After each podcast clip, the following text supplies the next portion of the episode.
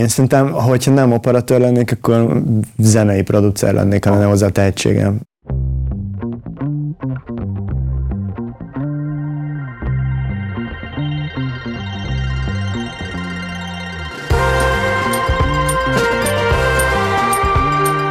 Sziasztok! Ez itt a Telex Softver, én pedig Sajódály vagyok. A mai adásom vendége egy olyan ember, akit régóta vadászunk, mert uh, ritkán van itthon, ő pedig Rév Marcell operatőr. Szia Marci! Köszönöm a meghívást, hello! Lehet mondani azt, hogy rendező is a Gucci kampány miatt? Nem, nem, nem, ezt szeretném erre, ezt, ezt így eloszlatni, nem.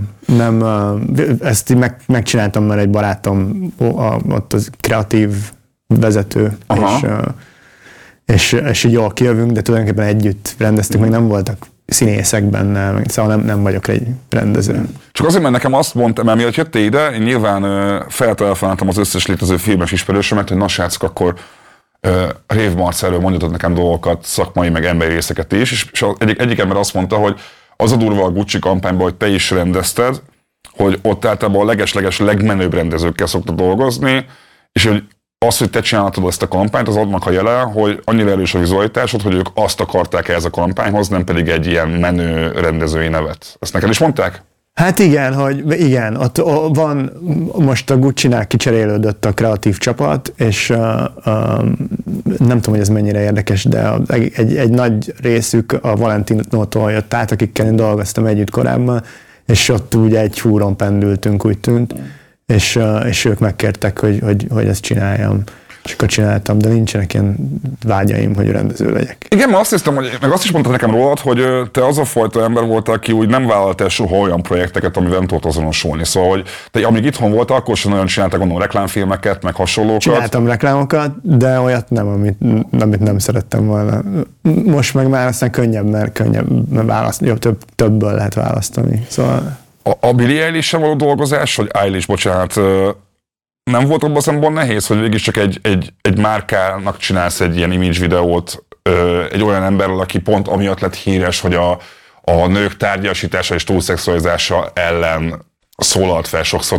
Ha értek, mire gondolok, ugye bár nyilván egy, egy ilyen reklámnál a, a A vonzóvá tevése a riport, a riportalanynak, az alanynak az egy tök fontos része a munkának, viszont pont egy olyan ember, mint a Billie Eilish, aki bőrruhákat hord, és pont nem akarja megmutatni magát mindenáron, el tudom képzelni, hogy ez egy kihívás jelentett neked.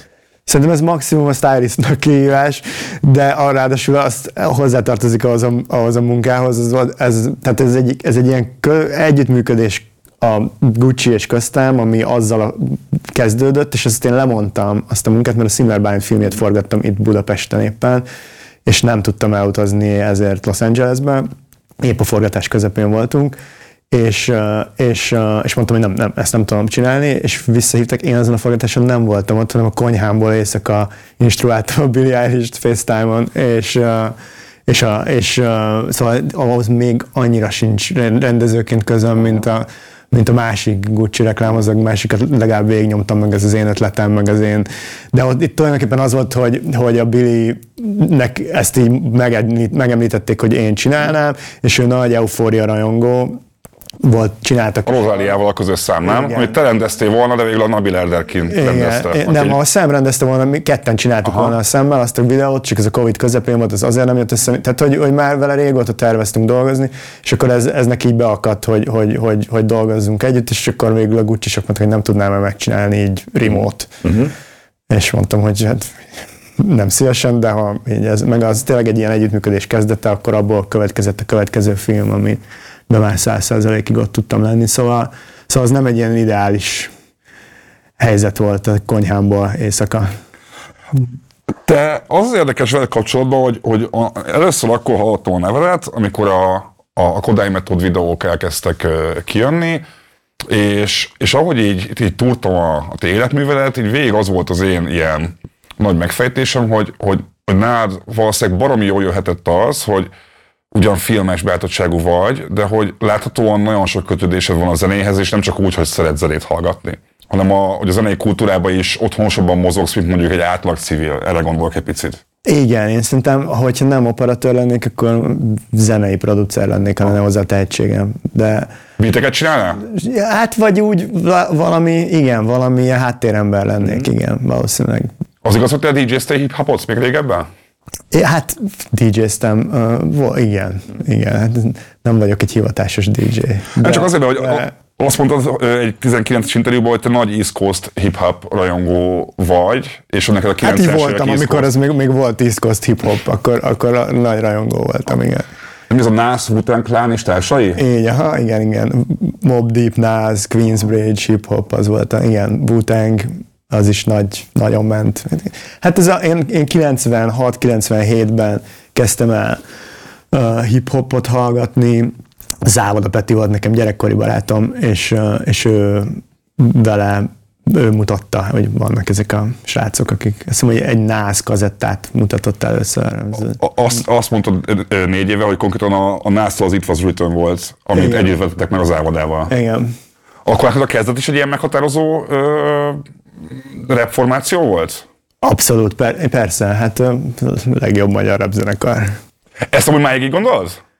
Hát így most már vannak nagyon összehasonlíthatatlan, ami ma van. Ezt akartam kérdezni. Annyira, tehát tulajdonképpen egy másik műfajról beszélünk már, de, de um, ami, azt hiszem a, a jelen az nehezebben megítélhető, mint a múlt sokkal, am, tehát amennyire így visszatekintve szerintem a, a, a magyar hip-hopban a kezdett fiai a legmeghatározóbb csapat.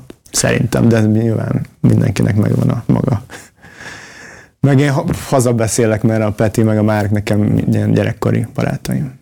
Az hogy lehet, hogy te ennyire nagy hip-hop fej vagy, és uh, Dua Lipától a Miley Cyrusig egy csomó popzenésszel dolgoztál itt, de nem látok uh, rap videót. Miközben hát nagyon azért kevés úgy jó típ... rap videó van, nagyon kevés jó rap videó van sajnos. Van olyan, ami, ami klasszikus, és szerinted a jobbak közé tartozik? Nekem hát régiek az... vannak. Régiek, aha. Igen. Volt egy időszak, amikor a Jay-Znek nagyon jó videói aha. voltak. Uh, nem tudom, hát Far Side. Far Side uh, neki a, a Spike Jonze csinálta nekik a, a, a videókat egy időben. Nyilván Beastie Boys. Uh, nem tudom, hát ezek, ezek a klasszik... mindig. Igen, ezek a nagy klasszikus mm. jó hip-hop videók. Um, de, de mi is keresnek ilyennel téged? De, de nagyon sok videóval keresnek, de, de ne, ne, nem, most az az igazság ezzel, hogy, hogy, um, hogy nagyon mostoha műfaj a videóklip, olyan szempontból, hogy, hogy nagy, alko, nagy szabadság papíron igazából, mert amikor végül ott vagy, akkor már nem olyan nagy alkotói szabadság, nagyon kevés pénz van rá, és egy ideig ezt lehet így lelkesedésből csinálni, de amikor a ötödik szívességet kéred ugyanazoktól a stábtagoktól, meg nem tudom, szóval azért nagyobbakat csinálok, mert ott kifizetik a stábot rendesen, meg van rá pénz, meg idő, meg nem, tehát hogy az könnyebb igényeset csinálni. Uh, és ez a, ez a pop felső tíz billboard, ami, ami, amire pénz van, a többire tulajdonképpen nagyon furcsa módon elég jól menő zenekarokra, meg, meg, meg nevekre sincs, vagy nem szeretnek költeni rá.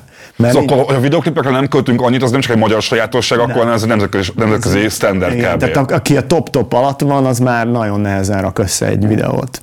Na, azt hiszem, hogy, hogy láttam, hogy te is voltál operatőr magyar klipekben, de Zsédát meg Odettet találtam, ami, ami hát a te ízlésettől talán távolállónak tűnik nekem. Az, egy, az valami az a jótékonysági ve... projekt keretében aha. csináltuk, de nem tudom már a kereteit aha. pontosan, és abban volt Kis Csillag, nem, tehát hogy ilyen akkori aha. nagy, és az egy ilyen sorozat volt, hmm. tehát ezek nem, az, nem csak úgy a, az előadóknak készült hmm.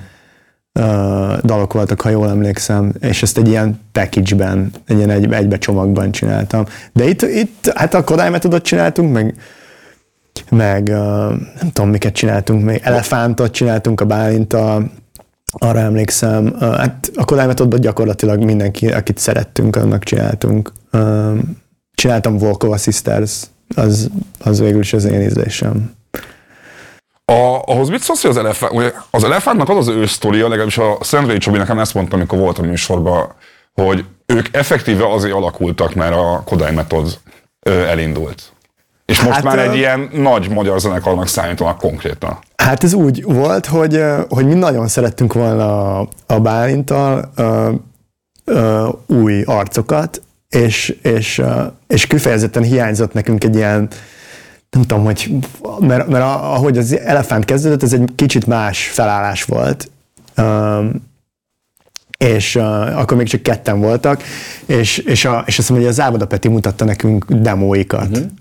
És, és, és, és gondoltuk, hogy hú, ez az ilyen egyszággitáros, ilyen, ilyen, ilyen meg, kicsit alternatív, de nem annyira alternatív megfejtés, ez így nincs a magyar, magyar palettán, és milyen jó lenne, hogyha ezeket többen ismernek, és elég jó dalok voltak így elsőre, és akkor megkerestük őket, és csináltunk velük egy videót, és az, abban a videóban is még csak ketten vannak, és aztán a Kodály Method uh, release partira alakult meg az egész wow. zenekar, ami a Merlinben volt, Aha. azt hiszem. És így most, így kétezer-huszonháromból látva azért így érzel valamit az a kapcsolatban, hogy az Elefántból egy ilyen már-már allistás magyar zenekar lett? Hát pont amikor itt voltam nyáron, akkor mondtam a, a bánynak, hogy tökére szeretnék elmenni egy koncertre, mert utoljára akkor láttam őket, amikor itt olyan százötven embernek játszottak, és jó lenne megnézni, amikor egy ilyen nagyobb közönségnek. Kíváncsi vagyok nagyon. Csak azért, mert így most így összeírtam magamnak, hogy kik voltak az első Kodály Method videóban is.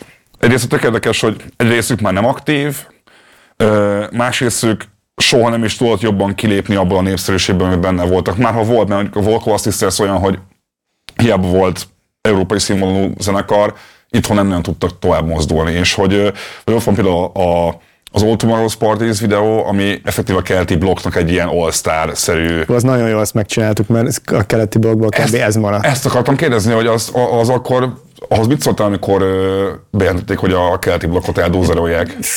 Jó, én nem élek itthon már, szóval ezek engem nem úgy, nem úgy vagyok ebben benne, de, de hát nyilván eszembe juthat az a videó, meg hogy mennyi zenekar próbáltat, meg nem, nem tudom, az egy jó hely volt, legalábbis egy időben ez egy ilyen nagyon, hát egy, én nem is tudom, hogy van-e még valahol a világon, hogy, hogy ennyi zenekar ilyen, így egymás mellett, nem, nem tudom, tehát hogy ez, ez nagyon ritka kincs, és nagyon furcsa, hogy Magyarországon ilyen nagyon, ez egy nagyon pezsgő kulturális élet, ami itt van, vagy legalábbis volt, amikor én még képbe voltam, és nagyon uh, durván herdáljuk ezt el, szerintem. Tehát, hogy, hogy most nem csak az, arról beszélek, hogy, hogy, hogy, hogy nincsen hivatalos állami támogatás semmi értelmes dolgra ilyen szempontból, de, de hogy, hogy... Amúgy vannak en ká á pályázatok egyébként kezdőzenekaroknak, meg lemezfelvételre, ilyen pár százezer forintok vannak lehet, egyébként. Akkor inkább azt mondom, hogy eldózerolni egy ilyet, ez olyan, hogy mert ez elég nagy vonalú húzás, hogy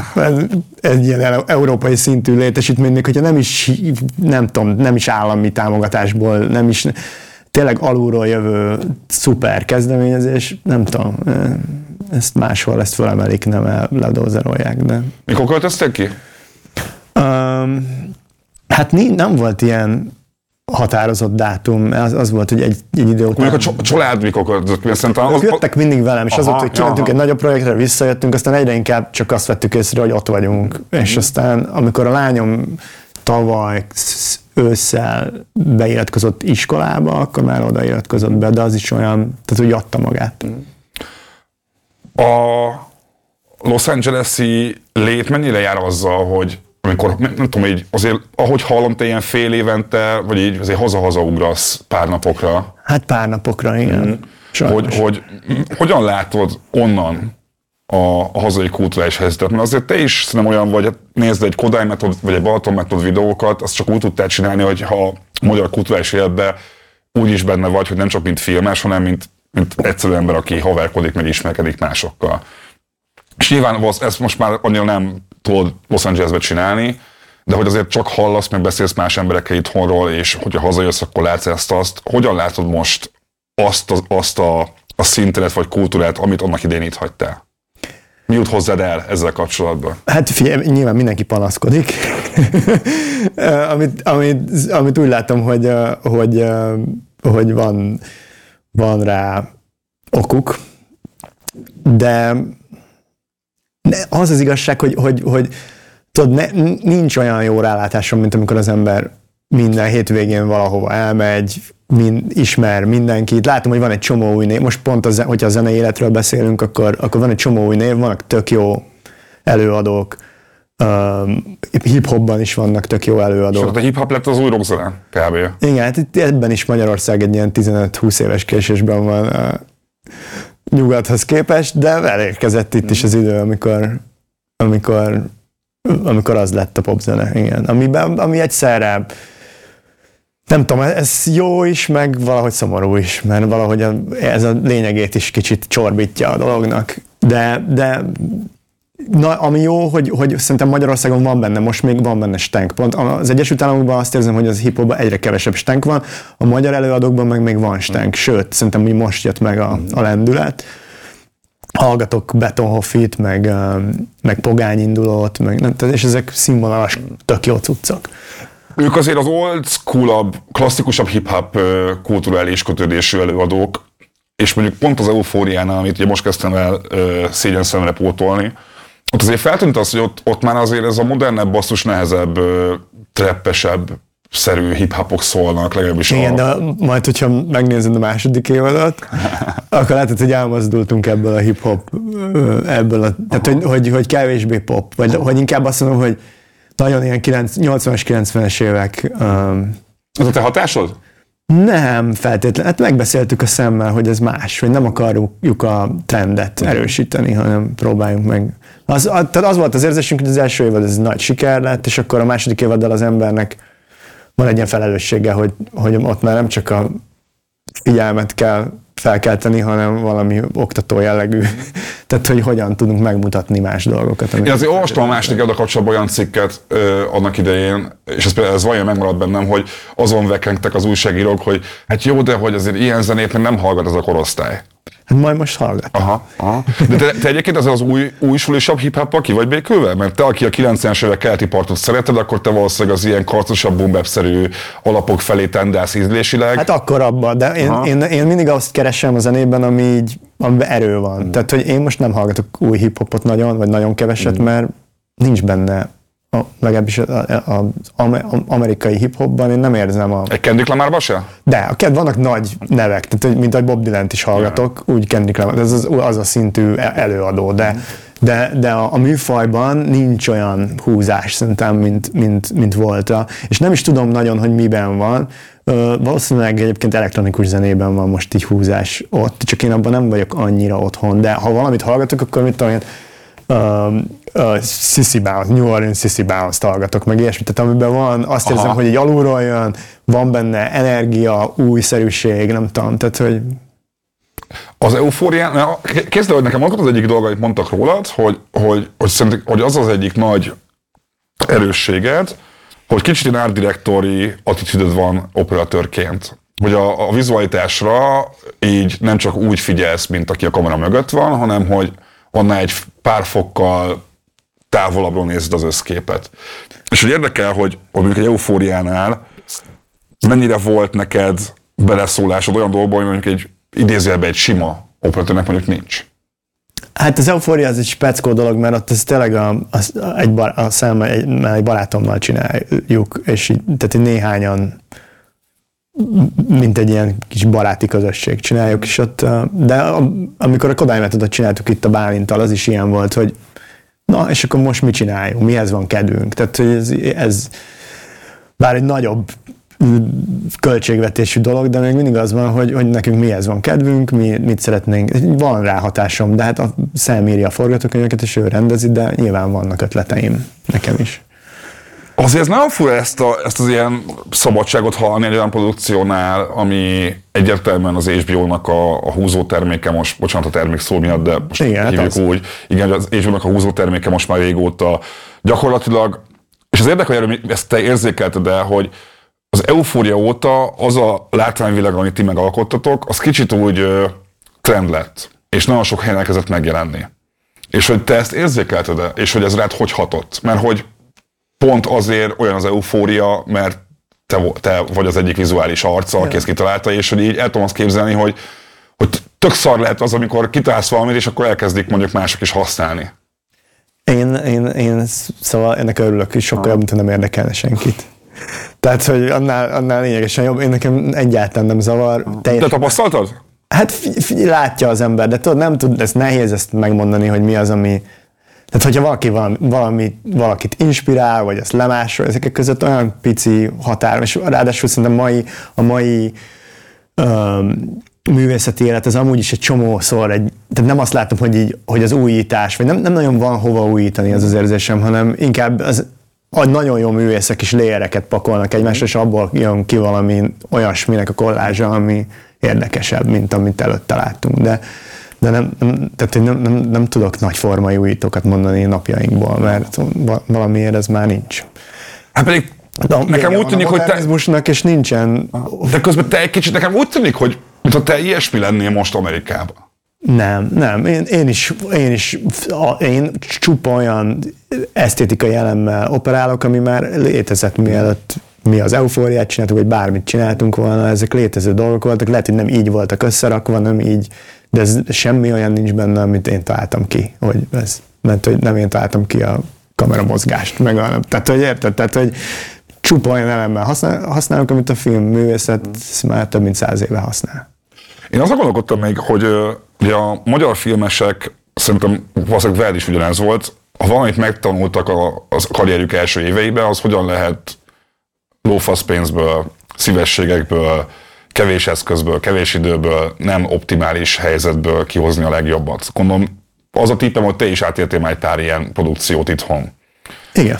Ö, mennyire vált hasznodra ez Amerikában, hogy te egy ilyen jéghátán is megélő filmes kultúrából jössz, hiszen én hallgattam veled a Varga Feri podcastjét is, meg a Filmhu podcastet is, és ott például arról beszéltél például, hogy a Malcolm and Maryben volt egy olyan helyzet, hogy, hogy nem lehetett felgyújtani a házat, ezért más kell kitalálnotok, de hogy a... Szóval nagyon sok olyan ilyen elejtett ö, nyilatkozatod valami arra utal, hogy Amerikában is olyan produkcióban dolgoztál, ahol szükség volt erre az ilyen, most a magyaros gógyit fogom használni kifejezésként, de tudod, erre az ilyen, nem baj, akkor azzal dolgozunk, amink van, abból hozzuk ki a legjobbat.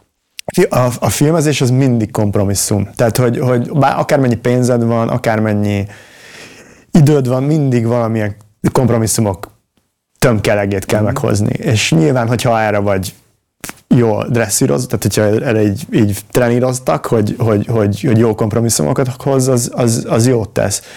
Uh, nincs olyan film, amiben nincsenek problémák, nincs olyan film, amiben nem kell valamit áthidalni, vagy nem. Ha, ha mindened megvan, akkor lebetegszik a főszereplő, ha... Fő, jön a Covid. Ha, jön a Covid, vagy... Tehát mindig van valami, ami, amiben kompromisszumot kell kötni, és szerintem az a, azok a jó filmesek, akik jó kompromisszumokat kötnek. És ez, ez, szerintem ez teljesen mindegy, hogy egy főiskolás vizsgafilm, vagy egy uh, top televízió uh, sorozat. Amikor te ezt az Eufóriát készítetted, akkor volt benne olyan érzés, hogy, hogy ez azt a sikert érheti el, amit végül elért? Volt ezzel kapcsolatban megérzése? Ez nem szok... Főleg amikor csinálja, az ember nem gondolkozik, mert amikor csinálsz valamit, akkor azt gondolod, hogy ez a legjobb dolog a világon. De legalábbis én általában azt szoktam gondolni, kivéve amikor valami nagyon-nagyon rossz irányba megy, de amikor belefogok valamibe, akkor azt gondolom, hogy ez lesz a legjobb dolog a világon. És ezzel nem gondolkozik az ember, hogy hányan nézik meg, vagy hogy nem tudom. Ezek nem is érdekelnek téged? Ezek az há bé o érdeklik általában. Akkor neked mi a sikernek a fokmérője a saját munkád a kapcsolatban? Utána érdekel, tehát utána érdekel, hogy, hogy legyen vele valami, meg hogy ha már megcsináltam, akkor megnézzék, meg tetszen, meg nem tudom. Ez persze fontos, de, de közben nem ezen gondolkozol, hogy hogyha ezen gondolkoznál, akkor szerintem nem csinálnék semmit, vagy nem tudom. Ha jól raktam össze a különböző interjúból, végülis a Sam Levinson volt az, akinek köszönhetően kvázi bekerülti az amerikai körforgásba. Abszolút, igen. Szóval vele kapcsolatban tök kevésszer láttam leírva, hogy neki az apukája is egy nagyon híres rendező. Barry Levinson, aki ugye a Jó reggelt Vietnámot azt hiszem ő rendezte. És csináltam vele egy filmet. És csináltam is vele egy filmet. És hogy ez, ez is egy, egy érdekes dolog, tudod, hogy, hogy azért a, a hollywoodi Péter az ugyanaz, ugyan, mint a magyar, csak nagyon nagyban. Az itthon is valamennyire megvan. Hmm. Hogy te például ezzel találkoztál, hogy nem tudom, ugye sokszor elmondják azt, hogy én például nem tudtam ezt Sam Levinsonról egészen múlt hétig, hogy neki apukája is ö, menő rendező. Aztán felett bennem az, hogy aha, hát így azért könnyű a Zendaját behúzni egy olyan sorozatba, ami teljesen szembe megy mindennel, amit a Zendaja addig képviselt színészileg. Hogy te hogy érzed, hogy az ő... Szerintem ő nagyon valami olyat akartam csinálni azért, amit, ami, ami na, szembe megy azzal, amit addig képviselt. Szóval ez egy, neki ez jól jött, ez aha. Egy nagyon tudatos döntés volt. És nekem milyen, milyen vele dolgozni? Zendajával. Szuper. Aha. Szerintem nagyon... Nem tudom, hát ő egy, egy, ő egy nem csak egy jó színész, hanem egy jó filmes. Ő, ő, ő producer is már az Eufóriában, és szerintem nagyon remélem, hogy filmeket fog rendezni előbb-utóbb. Um, szuper, akkor is ott van, amikor nincs kamera előtt. Tehát érdekli, hogy mi lesz a... Mi, mit csinálunk, meg hogy meg beleszól, mert hogy úgy, tehát, hogy, hogy új része ennek a párbeszédnek, hogy mi lesz ez a sorozat. Um, és király színész. Mennyi idősen engednéd a gyerekednek, hogy megnézzék az Eufóriát? Hát tizenhat-tizenhét. Mert hogy azért a, a pont adásról beszélgettünk a Skins nevű sorozatról, hogy nekem az volt az ilyen tínédzserek, fiatalok buliznak, drogoznak és depressziósak típusú sorozat. Ez egy, az Eufória azért egy jóval magasabb színvonalú alkotás szerintem, de azért felmerül az, hogy Ugye pont volt most egy, egy kutatás azzal kapcsolatban, hogy a, az Z-generáció úgy érzi, hogy túl sok a szex a, a filmekben és a tévében, hogy túl nagy hangsúly van a szexen. Igen. És ráadásul az Eufóriában még a, a, a kábítószer használaton is egy nagy hangsúly van. Benne ez okoz bármilyen így morális dilemmát, hogy, hogy egy picit ö, egy klasszikus há bé ó-s fogás az, hogy eladunk. Ugye tovább van az há bé ó-s mondás, hogy minden há bé ó-s sorozatnál az első hat percben, az első epizódban kell egy mesztelen női testrész. És hogy az érdekel, hogy te, akinek szerintem egy egészséges értékű embernek tűnsz, ilyenkor van egy ilyen morális küzdésed. Hát ugye, ha megnézed a második évadot, az nagyon átfordul ez az egész. Az inkább egy ilyen anti, egy drogprevenciós kampány, mint, mint, mint az ellenkezője.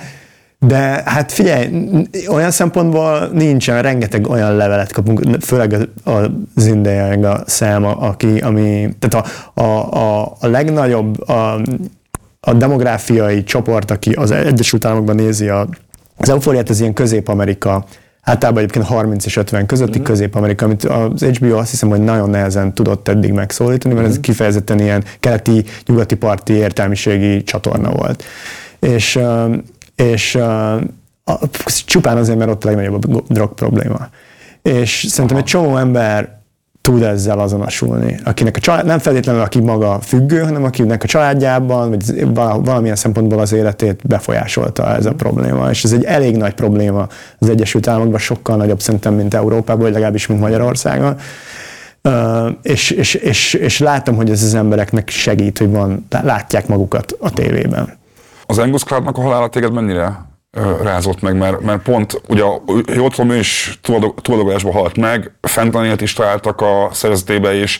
Én, aki pont most láttam a, azt az epizódot, ahol fentanylt kapott a, az Zendaya karaktere, ö, egy ilyen nagyon bizarr ö, dolog volt így ezt összerakni, ezt a, a valóságot az ott látottakkal, és jó, én erről azért nem akarok nagyon, de ez elég személyes dolog nekem, aha, és nem akarok pletykálni, meg amúgy is alig annyi mindent hallottam már az Angusról a sajtóban, amit annyira nem volt jó hallani, meg nem, tehát hogy ezt nem akarom filtatni, ez egy nagyon fájdalmas pont. Um, az Angus egy szuper, szuper srác volt, tényleg egy szuper srác, ráadásul egy olyan gyerek, aki um, egy aucklandi utca gyerek volt, és, és ő az is maradt. Tehát, hogy egy csomó mindenkit ez megváltoztat, hogyha világhíres lesz, meg, meg, meg, meg, meg lesz pénzzel, meg nem tudom. Ő ugyanaz a srác maradt, mint aki, akit megismertünk az elején. Iszonyú jó volt vele dolgozni, egy, egy vidám, nagyon pozitív fiú volt. Ő, ez egy tragédia, és nem, nem, nem, nem akarom ezt nagyon firtatni, és van egy csomó, nem, nem akarok ebbe bele. Uh-huh, uh-huh. Ugye az Eufória miatt beszéltünk arról, hogy te emídiás operatőr vagy. Igen. Ö, Kaptam, igen. Igen, és szerintem akkor, akkor történetet az, amikor Magyarországon azok is megismerték a nevedet, akiknek mondjuk fingű sincs a, a filmezésről, vagy a streamingről, vagy bármi másról, és te azért az ezzel járó ismertséget, hírnevet, azt nem arra váltottad, hogy akkor elkezdtél bejárni reggeli műsorokba és, és nyerőpárosba, meg Starbucksba szerepelni. Nem vagyok itthon, úgyhogy nem tudok bejárni a szerencsekerékbe, hogyha még lenne szerencsekerék, de nem, nem kerülöm az ilyet. Aha. Most is, ez, tehát hogy én nem szeretem, ez miért jó nekem, hogyha bemegyek a, nem tudom hol. Arra akartam csak kiukadni, hogy te inkább arra használtad ezt a figyelmet, hogy a magyar filmgyártással kapcsolatos politikai nehézségekre felhívtad a figyelmet.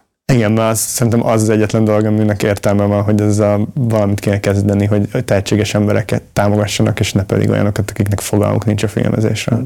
Tisztelet a kivételnek, de nem nagyon látok egyet, vagy hát nagyon kevés kivételt látok. A, a nemrég szeptember, nemrég szeptemberben megosztottad az Egyedi Ildikónak egy posztját a, az inkubátor programról, meg az inkubátor filmekről. Ugye bejárta a magyar sajtót is az a videó, ahogy fiatal filmesek pitchelik a a filmteteiket, de igazából egy ilyen nagyon magyaros paródiává válik az egész, hiszen ugye azt hiszem az első kettő vagy három pitchelő így gyakorlatilag azzal fejezi be, vagy azzal keretezi a mondandóját, hogy amúgy ennek semmi értelme, tudjuk, hogy nem fogunk pénzt kapni a filmünkre. És, és azért mondtad azt, hogy nem látsz rá a magyarországi dolgokra úgy, mint eddig, mert nem élsz már itthon, de hogy, de hogy azért el tudom azt képzelni, hogy ezt jobban követed, mint az, hogy most milyen zenekarok vannak itthon. Igen, ezt követem, meg, meg az osztálytársaim, akikkel tartom a kapcsolatot, azért így miattuk képbe vagyok. Az osztálytársaim a, a Színház- és Filmművészeti Egyetemre, amivel szintén már nem az az egyetem, ahol mi jártunk, szintén politikai okokból, ami rettenetesen szomorú történet. Um, um, szóval az ottani akkori osztálytársaimnak nagy részével tartom a kapcsolatot, és um, és rajtuk keresztül tudok ezekről a dolgokról. Hát nem tudom, az, a, az inkubátor, mint olyan, akkor még bőven Magyarországon dolgoztam, amikor azt kitalálták, és az elkezdődött, és az volt szerintem a, egy iszonyatosan progresszív, nagyon hasznos támogatási módszer arra, hogy elindítsanak fiatal rendezőket. Azt így tönkretenni, én nem, én, és nem is értem, hogy ez kinek miért, miért jó. Mm. Tehát miért nem lehet azt békén hagyni? Ez tényleg egy annyira ártatlan, uh, pici pénzről van szó, tényleg, a, tehát egy, egy szerintem értelmezhetetlen méretű pénz, viszont ezeknek a, a fiatal rendezőknek tök nagy lehetőség. Nem tudom, az egész felfoghatatlan, de az is számomra a Színház- és Filmművészeti Egyetem is felfoghatatlan, hogy ez miért, hogy ez, ez kinek érte meg, mert ez miért volt jó, vagy azon kívül, hogy frusztrált bosszú vágy, vagy én nem, nem is tudom, hogy mire fölbosszú, tehát hogy mi, én nem, nem tudom. Tehát ugye az volt a mondás, hogy ideológiai nevelés folyta eszefém. Ezt ki mondta? Hát nagyon sok politikus, meg az a, az a honvéd dandár is, akit aztán megtettek az igazgatónak. Én oda jártam, de ők, ők soha nem voltak abban az intézményben. Én oda jártam, és ott semmilyen ideológiai nevelés nem folyt, az biztos. Um, viszont, viszont egyedülálló um, filmes oktatás volt. Szerintem elég sok iskolába jártam a világban, filmes iskolában, és nem azt mondom, hogy, ez, hogy, a, hogy a Színház- és Filmművészeti Egyetemnek nem voltak strukturális problémái, mert voltak, és, és folyamatosan mindenki panaszkodott róluk, de egy olyan ö, páratlan légkör volt, vagy olyan, olyan ö, légkörű tanítás volt, ami szerintem már kiveszett az európai ö, kultúrából, vagy kiveszni látszik, és, és pedig nagyon ott, ott kéne, hogy legyen. Olyan fajta ö, alkotói szabadság volt, és olyan fajta ö, ö, nyitottság volt szerintem a, a, a, a fiatalok felé, ami, amit én nem láttam másik intézményekben. Legalábbis ne, én nekem nagyon jó élményeim vannak. Nekem az Enyedi Ildikó volt a, az osztályfőnököm, meg a Máté Tibor, és, és iszonyat sokat tanultam tőlük, és nagyon sokat kaptam attól a súlytól. De, de nem tudom, nyilván valaki más meg máshogy gondolja. Nem az is felmerült, hogy idén ugye két nagy sikersztorink volt ö, filmes vonalon, ugye a, a Reisznek a, a Velencében ö, díjazott filmje, és ugye a, a, a Florának ugye a, a, a Kálmán díjazott animációs filmje. Ugye mi a közös mind a kettőben? Nem támogatta őket a magyar állam. Így van, és mind a kettő külföldi koprodukcióba készült, ugye az egyik francia, a másik azt hiszem szlovák, ha jól tudom, igen. igen. És hogy bennem azért az is felmerült, tudod, hogy, hogy amikor mondjuk nem tudom, a, a, a rendszerváltás előtt mondjuk, vagy a környékén jöttek ilyen nagy zenekarok fellépni, akkor pont az volt a vonzó Magyarországban, hogy ez még egy ilyen elnyomás alatt álló ország, és hogy ide eljönni fellépni egy nagy zenekarnak az egy ilyen... Most megint... A filmnél, ahogy a filmnél nem felmerült, hogy vajon a magyar alkotókat a, a nemzetközi szakma kicsit felül értékeli-e azért, mert, mert eljutott oda az es ef es szétfélésének a híre. Ez merül fel bennem, mondjuk. Szerintem nem az merül fel, hogy két rohadt jó film. Az egy alapvetés. Nyilván, ha nem lennek jók, akkor nem. Csak azt mondom, hogy a figyelem talán jobban, több figyelmet kaphatnak ezek a filmek, mert hogy tudják azt, hogy nehezebb helyzetben vannak most a magyar filmesek, mint mondjuk valaha eddig. Mm. Um, hogy te érzékelsz ebből bármit, hogy mondjuk az es ef-nek a szétvelése a, a filmes szakmában, nemzetközi szinten, annak azért, az nem csak Magyarországon tudják ezt, hanem azért mondjuk máshol is. Nem tudom, ez nekünk egy nagy történés, szerintem ez Franciaországban kevésbé érdekes. Már vagy, vagy lehet, hogy érdekes, de, de ezért nem fognak fődíjat adni a Cannes Fesztiválon, mert, mert itt, uh, itt sanyargatják a, mm. az alkotókat. Uh, ez jó filmet kell csinálni. Mm. Inkább, szerintem inkább az a kérdés, hogy, hogy az az ember, aki filmes támogatásokról dönt Magyarországon, és két ilyen mellélövése volt, hogy ezt a két filmet nem támogatta, az miért nem áll fel és mondja azt, hogy bocs, ez tévedtem, lehet, hogy nem nekem kéne erre. Az en ef i gratulált az animációs filmhez a Facebookon. Ja, ja, hát én is gratulálok nekik, hogy nem támogatták Aha. ezeket. Hogy látod, hogy az es ef el átalakításának vannak már nyomai a filmgyártáson? Itthon? Hogy... Szerintem ez, ez, ez nem látszik még meg. Hát nem is, én nem tudom, hogy ott mi folyik most. Mm. Tehát, hogy, hogy fogalmam sincs, nem látok bele, úgyhogy nem is akarom. Ez lehet, hogy szuper jók. Nem, nagyon nehezen tudom elképzelni, de lehet, hogy szuper oktatás folyik. Majd ezt meglátjuk, hogyha, hogyha látunk alkotásokat majd végzett uh, alkotóktól. Nézed ezeket a történelmi filmeket, amik, meg sorozatokat, amik jönnek ki magyar gyártásba? Ránéztél bármelyikre is?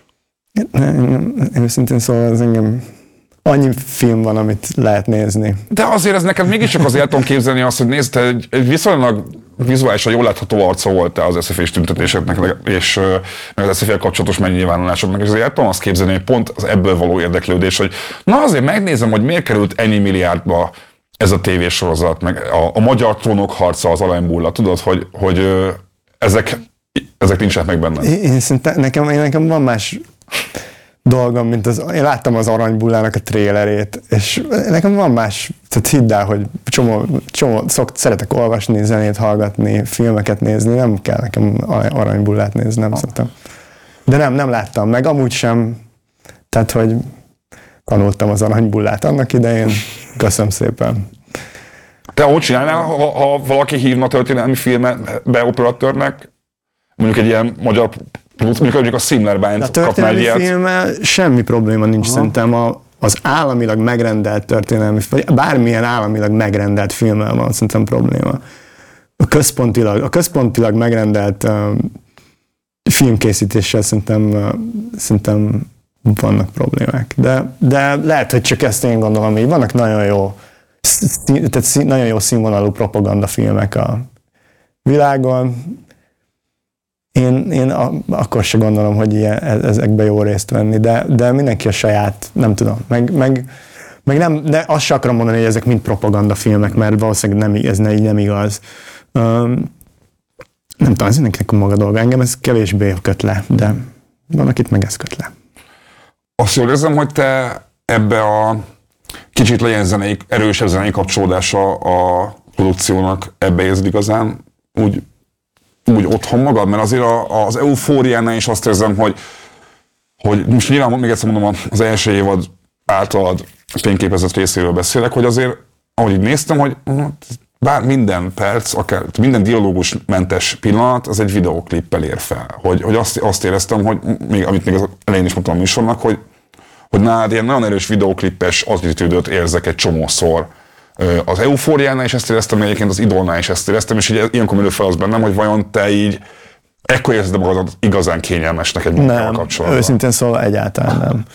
Um, ez mind a két sorozat olyan volt, ami ezt kívánta uh-huh. meg, és azért ilyet csináltam.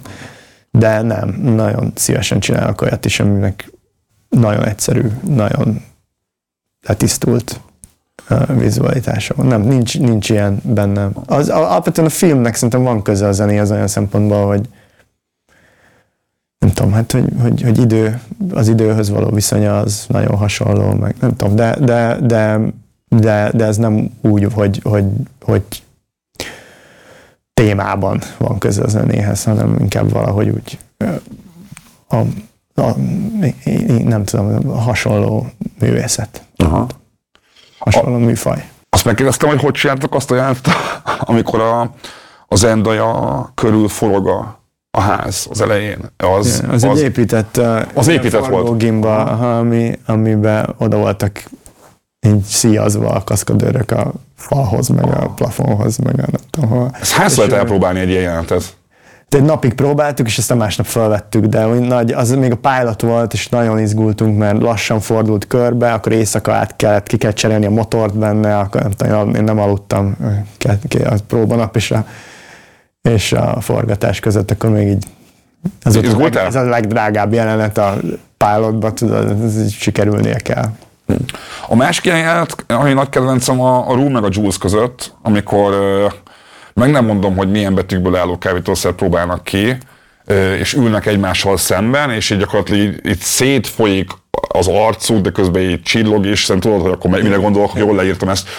Hogy bennem két dolog merült fel. Az egyik, hogy ezek a, ugye a, hogyan vizualizáljuk azt, hogyha valaki valamilyen szerhatás alatt áll. Szerintem ez mióta filmesek vannak a világon, ez, nem ez egy ilyen nagyon kedvelt ö, tróp lehet, vagy ez, hogy lehet ezt így, ezt, ezt megcsinálni. És hogy ilyenkor az, ugye, azt mondtad is, hogy a Sam Levinson, mint akinek voltak dolgai a kábítószerekkel, ő instruálja a színészeit, hogy hogyan kell játszani, ha ilyen vagy olyan szer van benned a szerep szerint. Te, mint operatőr, te hogyan tudod? Én mit szoktam tolni? Nem, nem ezt akartam rákérdezni, de egyébként figyelj, hogyha már itt tartunk, igen. De hogy nem, hogy te hogy tudod ö, kitalálni azt képileg, hogy hogyan tudod legjobban illusztrálni a különböző szerepnek a hatását mondjuk az Eufóriában? Mert szerintem ez egy tök izgalmas dolog, mert hogy egyrészt mindenkinek másként halt, mindenkinek más, milyen élményei vannak tőle. Ö, meg sokszor van az, hogy azért a film, filmekben, meg a sorozatban azért túl vizualizálják ezeket a, az élményeket, mert az ennyire nem vizuális minden trip idézőjelben. Szóval érdekel, hogy te ilyenkor miből indulsz ki? Például pont ebbe a kon- konkrét jelenetben. Én nem emlékszem már erről, szintén szóval több mint három éve forgattuk ezt, a fogalmam sincs, de biztos, hogy a szemnek volt valami gondolata erről, és az alapján, de fogalmam sincs, hogy miből indultam ki. De az a helyzet, hogy én sose voltam egy nagy... Igen, nem, nem nagyon kísérleteztem kábítószerekkel életem során sem, tehát csak mások, főleg mások élményeire, inkább ugyanaz, főleg mások élményeire tudok hagyatkozni. Ráadásul a második évadban így ezt, meg ráadásul úgy is döntöttük, hogy ezt nem illusztráljuk sehogy sem. Az egy szárnyakos döntés volt akkor? Igen. De, a kritikák de, miatt? Hogy nem, túl sok a... Nem, egyszerűen azt gondoltuk, hogy ez egy, az egy sokkal lecsupaszítottabb, nem tudom, ez egy másik, teljesen másik hozzáállás volt vizuálisan is. És uh, az első évadban még kellett, hogy legyenek közös, közösen egy ilyen jó élményük. És ez egy közös ilyen jó trip, próbáltunk csinálni egy közös jó trippet, uh, ami így kb. Így, tehát így része az ő szerelmük kezdetének, vagy nem tudom. Uh, amit tehát tulajdonképpen kicsit így romanticizáltuk ezt. Uh, És de aztán később ez úgy döntöttünk, hogy főleg azért, mert ott a történet szerint is sincs ez romantizálva. Ott inkább a, ezek a fonákja, a szerhasználat fonákjai ö, jelennek meg a második évadban, és ott úgy döntöttük, hogy ez inkább nézzen ki úgy, ahogy a külvilág számára kinéz. Ami, amit egy másik filmismerősöm mondott, hogy szerintem az, az már a legérdekesebb, hogy amikor már az Eufóriának a vizualitása... Nem mondom el neked, nem fogom elmondani, de hogy amikor a, az Eufóriának a vizualitása úgy letarolta a komplett uh, internetet, akkor te erre csináltál egy fekete-fehér filmet.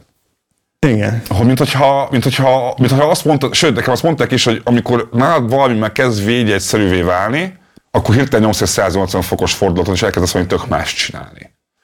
Ez, ez vajon tudatosnál, vagy ezt már mások látják bele a munkádba? Én szerintem nem, hát olyan szempontból tudatos, hogy szeretek nem ugyanazt csinálni mindig. Azért lettem operatőr, mert nem akarok monoton életet élni, és nem akarom. Hát akkor azt, hogy em vé díjat valamiért, akkor nyilván felmerülben az, hogy húha, akkor lehet, hogy, hogy ezt várják el. Mert itt még nem kaptam em vé díjat. Az igaz, az igaz, egyébként igen. Amúgy is az ember azért csinálja, hogy kitalál. Mm-hmm. Tehát, hogy ezben az az érdekes, hogy kitalálni valami újat, valamit, amit még nem csináltam, kipróbálni, ez, az a izgi benne, ha, ha, magam, ha ugyanazt próbálom meg megismételni. Egyrészt nem szokott jól sikerülni, hogyha az ember magát ismétli, másrészt nincs benne semmi érdekes. Mm.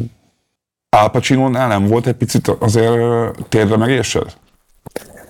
Uh, fú, hát uh, de, hát uh, ráadásul az, az akkor még nagyon, az volt a második film, amit az Egyesült Államokban csináltam. Ez a tévéfilm, ugye? Igen.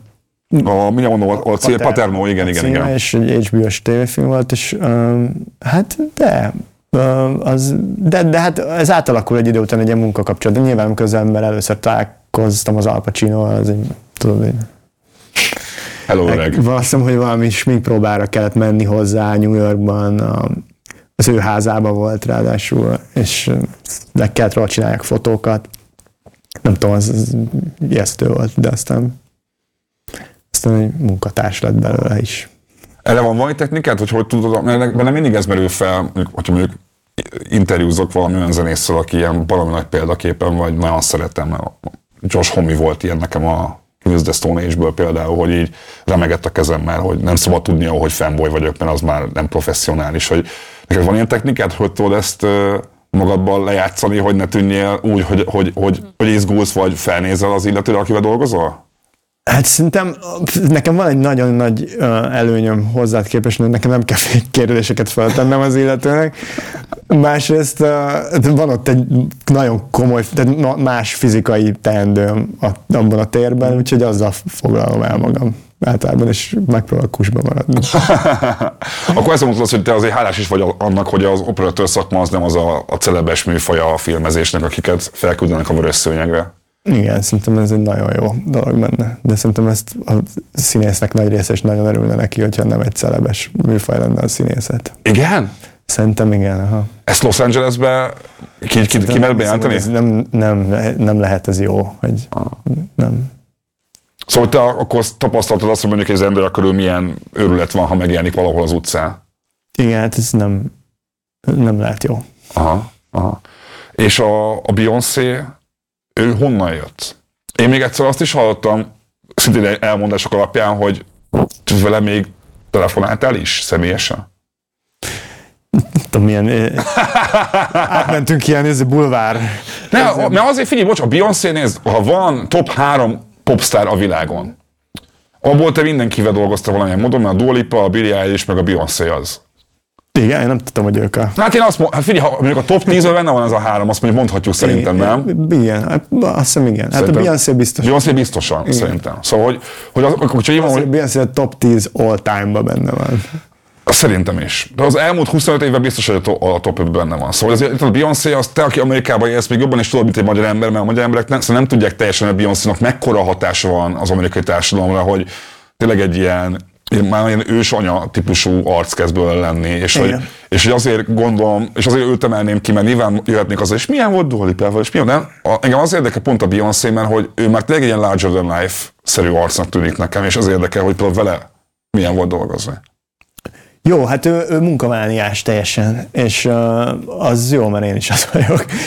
És uh, úgyhogy ez, ez, ez, ez, ez igen, ez így, ezért így, ez így szimpatikus volt. Ő, ő nagyon olyan, hogy ö, egyrészt szeret nagyon mindent képben tartani, nagyon tudja, hogy hogy szeretne kinézni mindenképpen, nagyon tudja, hogy, hogy, hogy nagyon érzi, hogy mi működik és mi nem, még hogyha nincsenek is feltétlenül mindig hozzá meg, a megfelelő szótára, addig nem nyugszik meg, tehát addig nem hagyunk abba egy egy valamit, egy jelenetet, amíg, amíg az, az nem működik. Tehát, hogy soha nem megyek úgy haza, amikor, hogyha vele forgatunk, sosem megyek úgy haza, hogy fú, most ez valami, nem, ez nem sikerült valami jól. Tehát, hogy addig nem nyugszik, amíg, amíg, amíg nem stimmel.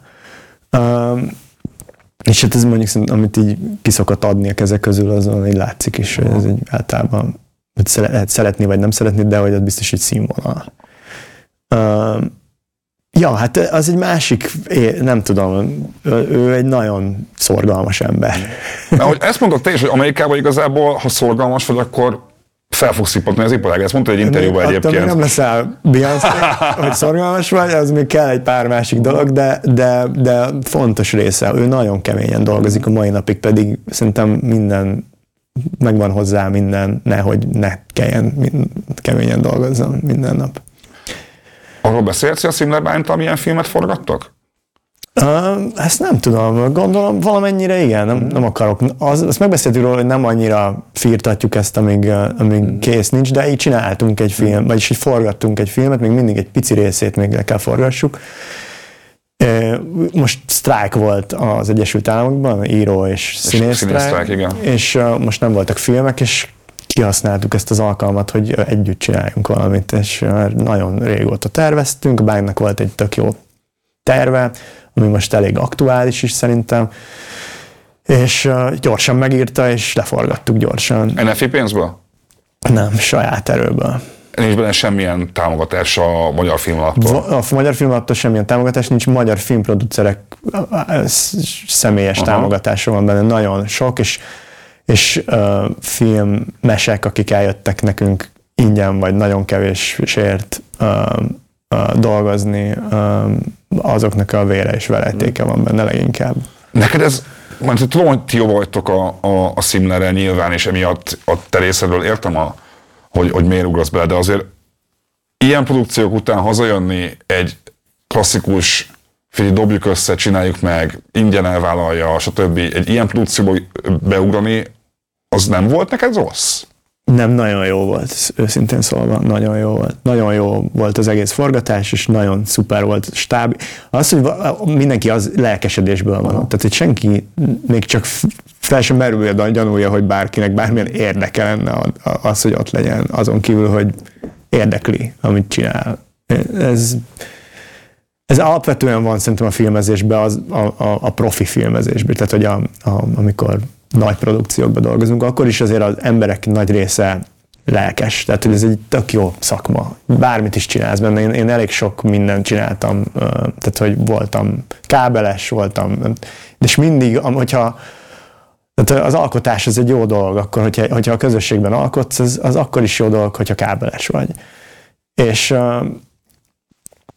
És, és de, de, de egy ilyen helyzet, amikor tényleg a gyanúja se fel, merül fel annak, hogy bárki bármilyen érdekből lenne mm-hmm. ott, az, abban van valamilyen nagyon ilyen ártatlan és jó és felszabadító.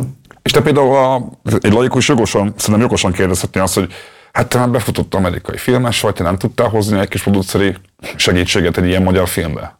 Hát egyrészt Mi, miért érdekelne bárkit egy magyar film, hogy soha nem fogja visszahozni? Azért mondtam, hogy laiku, ez egy laikus kérdés. Igen, soha nem fogja visszahozni az árt. Másrészt meg szerintem elveszti az, ugyanez az, az ártatlanságát, meg a... Tehát, hogy ez, ez azért volt jó, mert a stáb rakta össze, tehát, hogy mi raktuk össze, és nem valaki föntről, a tengeren túlról, vagy a nem tudom honnan, valami intézményből, hanem, hanem ez egy, nem tudom, az emberek, akik csinálták a két kezükkel.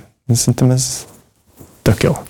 Akkor te ezt meg akarod tartani, hogy a, az ilyen nagy volumenű munkáid mellett így, ha valaki itthonról szól, akinek a munkáját tiszteled, vagy szereted, vagy mondjuk küld csak egy kurva jó forgatókönyvet, akkor is elvállalod, hogyha mondjuk abból a havi, nem tudom, rezsi nem jön ki a Los Angeles-i kecódnak?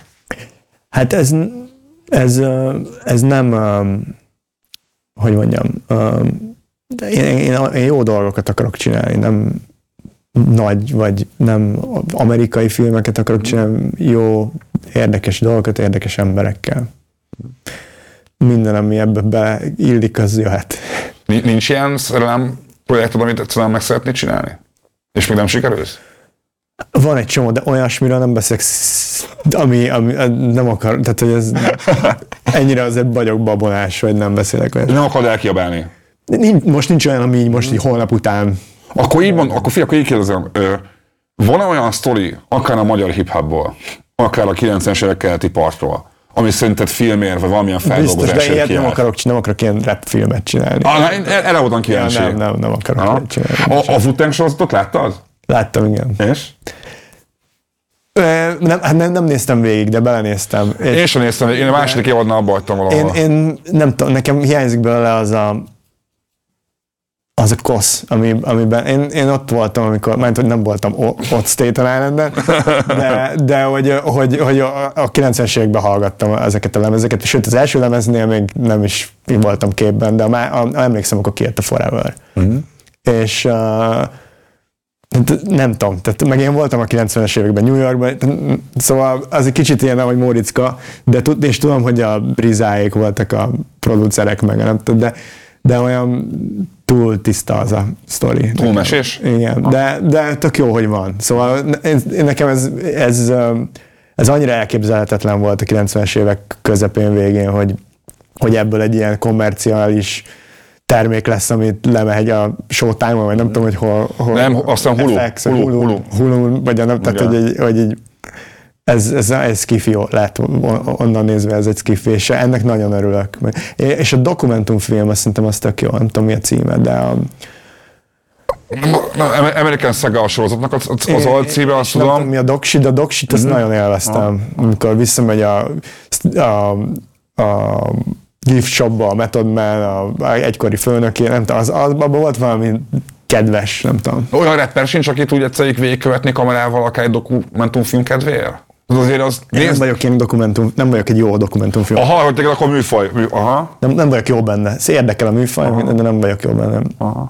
De nekem a nagy kedvencem a Nas. Nas. És, de nem, tudod, az ember fél azért... Találkozni a példaképeivel. Szóval inkább lett, hogy ez jobb így, hogyha aha. nem ismerem. Új lemezét hallgattad? Hallgatom az újakat, de, de azért... Szóval... Nem mondom, hogy nem, nem hallgatok, kevés hip-hopot hallgatok már. Tehát, és azért ma már nem van Nas a legérdekesebb előadó. Ezt látom, utolsó kérdés még, ez tök érdekes volt, a Filmhu podcastben mondtad két éve, hogy itthon a filmes támogatásban jelenik meg a politika, Amerikában a filmkritikában is megjelenik az identitáspolitika, egyre inkább azt látom, hogy tabukat állítanak. És ez egy ilyen nagyon érdekes állítás volt tőled, mert ugye itthon mondjuk annyiban, hogy van egy ilyen kultúrháborús attitűd azzal kapcsolatban, hogy miért fekete a hófehérke, és miért leszbikus a, nem tudom, a, a kis hablány, most mondtam valami hülyeséget, tök mindegy. Te pont az Eufóriában egy olyan produkcióban dolgoztál, ahol, ami mondjuk a Fidesznek a rémálma társadalmilag, ezt így talán kimondhatjuk szerintem hmm. egy kicsit.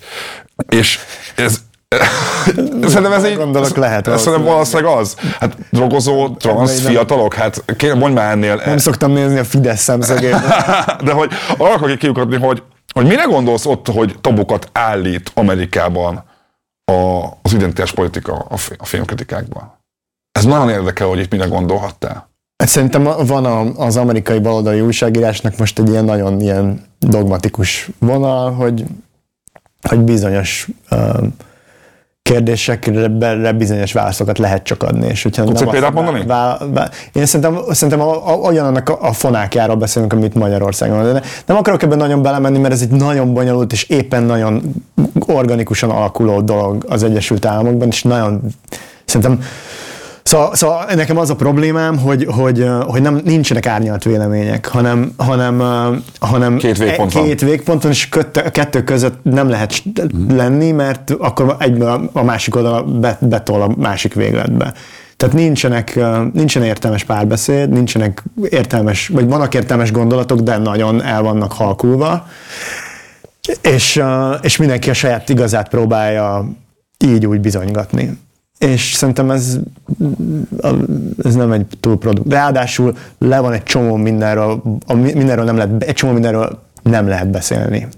Vagy csak akkor beszélhetsz róla, ha te érintett vagy. Vagy csak akkor beszélhetsz róla, ha nem. Tehát, hogy... Segítesz kontextusba helyezni? Mi az, amiről mondjuk te nem beszélhetsz? Mondjuk, hogyha adnánk Amerikában egy interjút az Eufóriával kapcsolatban, mi az, amiről nem beszélhetnél, ami identitáspolitikai kérdés?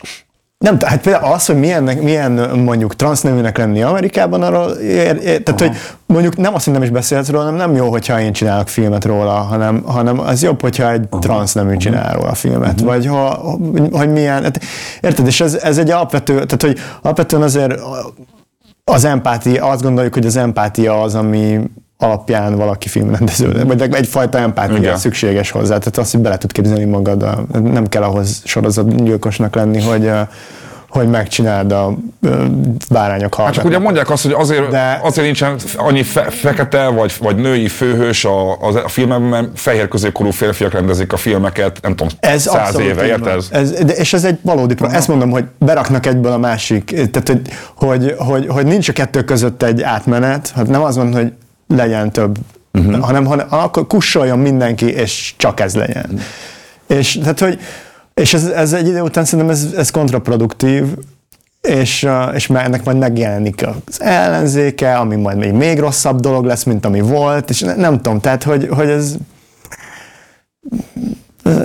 Tehát az, az a végletek azok soha nem szülnek valami konstruktív megoldást, szerintem, de, de lehet, hogy, hogy rosszul látom. Én csak azt látom, hogy, hogy nagy, um, nagy háború van, és, és ez um, és nagyon agresszívan, és ez um, rosszul szokott el, elsülni a végén. De mondom, ráadásul én aztán pláne nem akarok okoskodni erről, mert egyrészt én egy kelet-európai vagyok, aki az Egyesült Államokban él, nem ott születtem, nem, lát, nem ismerem ennek a valódi történetét, szóval ez csak egy nagyon laikus külső nézőpont az, az enyém. Amikor ezt az adást felvesszük, ma este mész dé jézni, milyen zenéket fogsz játszani? Um, Ez jó kérdés, ezt magamnak is feltettem. Na, szerintem nagyon eklek, eklektikus zenéket. Rég, nagyon régieket is, nagyon újakat is. Na, meg, meg a min pöröksz mostanában? Egy előadót muszáj mondod, mert azt mondod, hogy hip-hopban nem nagyon hallgatsz, elektronikus zenében nem vagy annyira otthon. Mit hallgatok, ami így új, új mostanában új, és, és, és hallgatom. Nem tudom, hogy új... Nem. Most Frank Zappát hallgattam idefelé jövet, de ami, ami így új előadó, kortárs, és, és nagyon tetszik. Hát Floating Points-nak van ez a, a, a tavalyi lemeze, a, a, a Pharoah Sanders, a szaxofonos, aki tavaly, aki tavaly halt meg. Az, az nagyon tetszett mm-hmm. például. Egy elég, vagy kéken? Ne, a, a, akkor olyan jazzes korszakod van? Nincs. De ez nem is, nem is tudom, hogy mennyire jazz az, mint inkább. Most hallgatom a, most hallgattam a, Londonban voltam, és a, a um, André háromezer-nek az új lemezét. A furujás az? A furujás lemez, és nagyon tetszett. Nagyon tetszett. Mi, mi erről beszélgettünk egy csomót itt bent az afterben a kollégákkal, hogy, hogy ez vajon most egy, ez, ez az unorthodox lépés, ez most egy királya vagy sem, mert hogy a csávótól vártunk volna valami egy jó replemezt, erre kiad egy egyhangszeres kísérleti valamit. De láttad az interjút vele, a gé kú interjút? Én nem, én csak azt mondtam, hogy évek óta fotózzák őt civilek az utcán, hogy megy, megy sétál Atlantába, és közben, közben furujázik a reptéren. Hát azt, ő azt mondta, hogy, hogy neki ez most ez érdekli, hát most akkor... És nem, meg hogy nem tud most mire a rappeljen, mondtam, hogy most mire a rappeljen negyvennyolc éves, hogy el kell menjen egy kolonoszkópiára, vagy mire a rappeljen, és ez nem tudom, hát...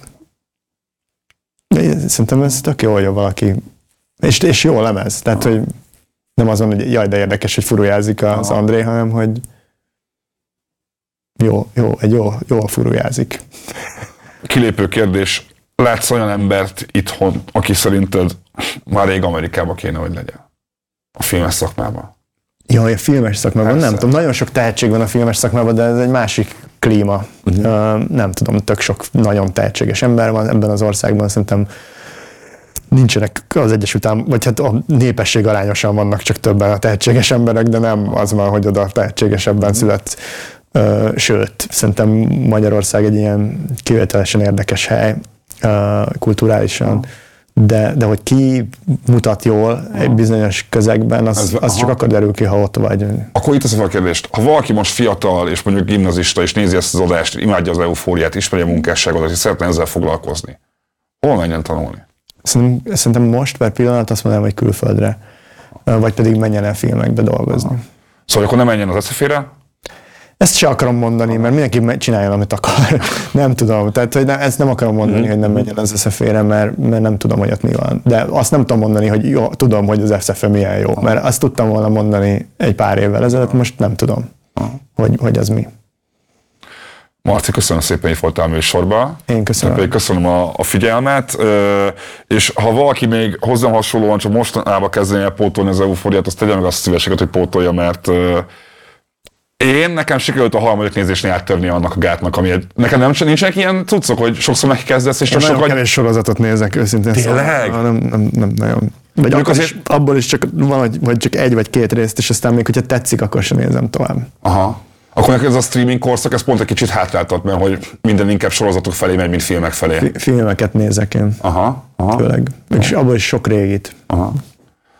Még egyszer köszi, itt voltam műsorban, és ha nektek tetszett, akkor iratkoztok fel. Csatlakozzatok az Árt Facebook csoportunkhoz, és jövök hamarosan új témákkal és új vendégekkel. Sziasztok!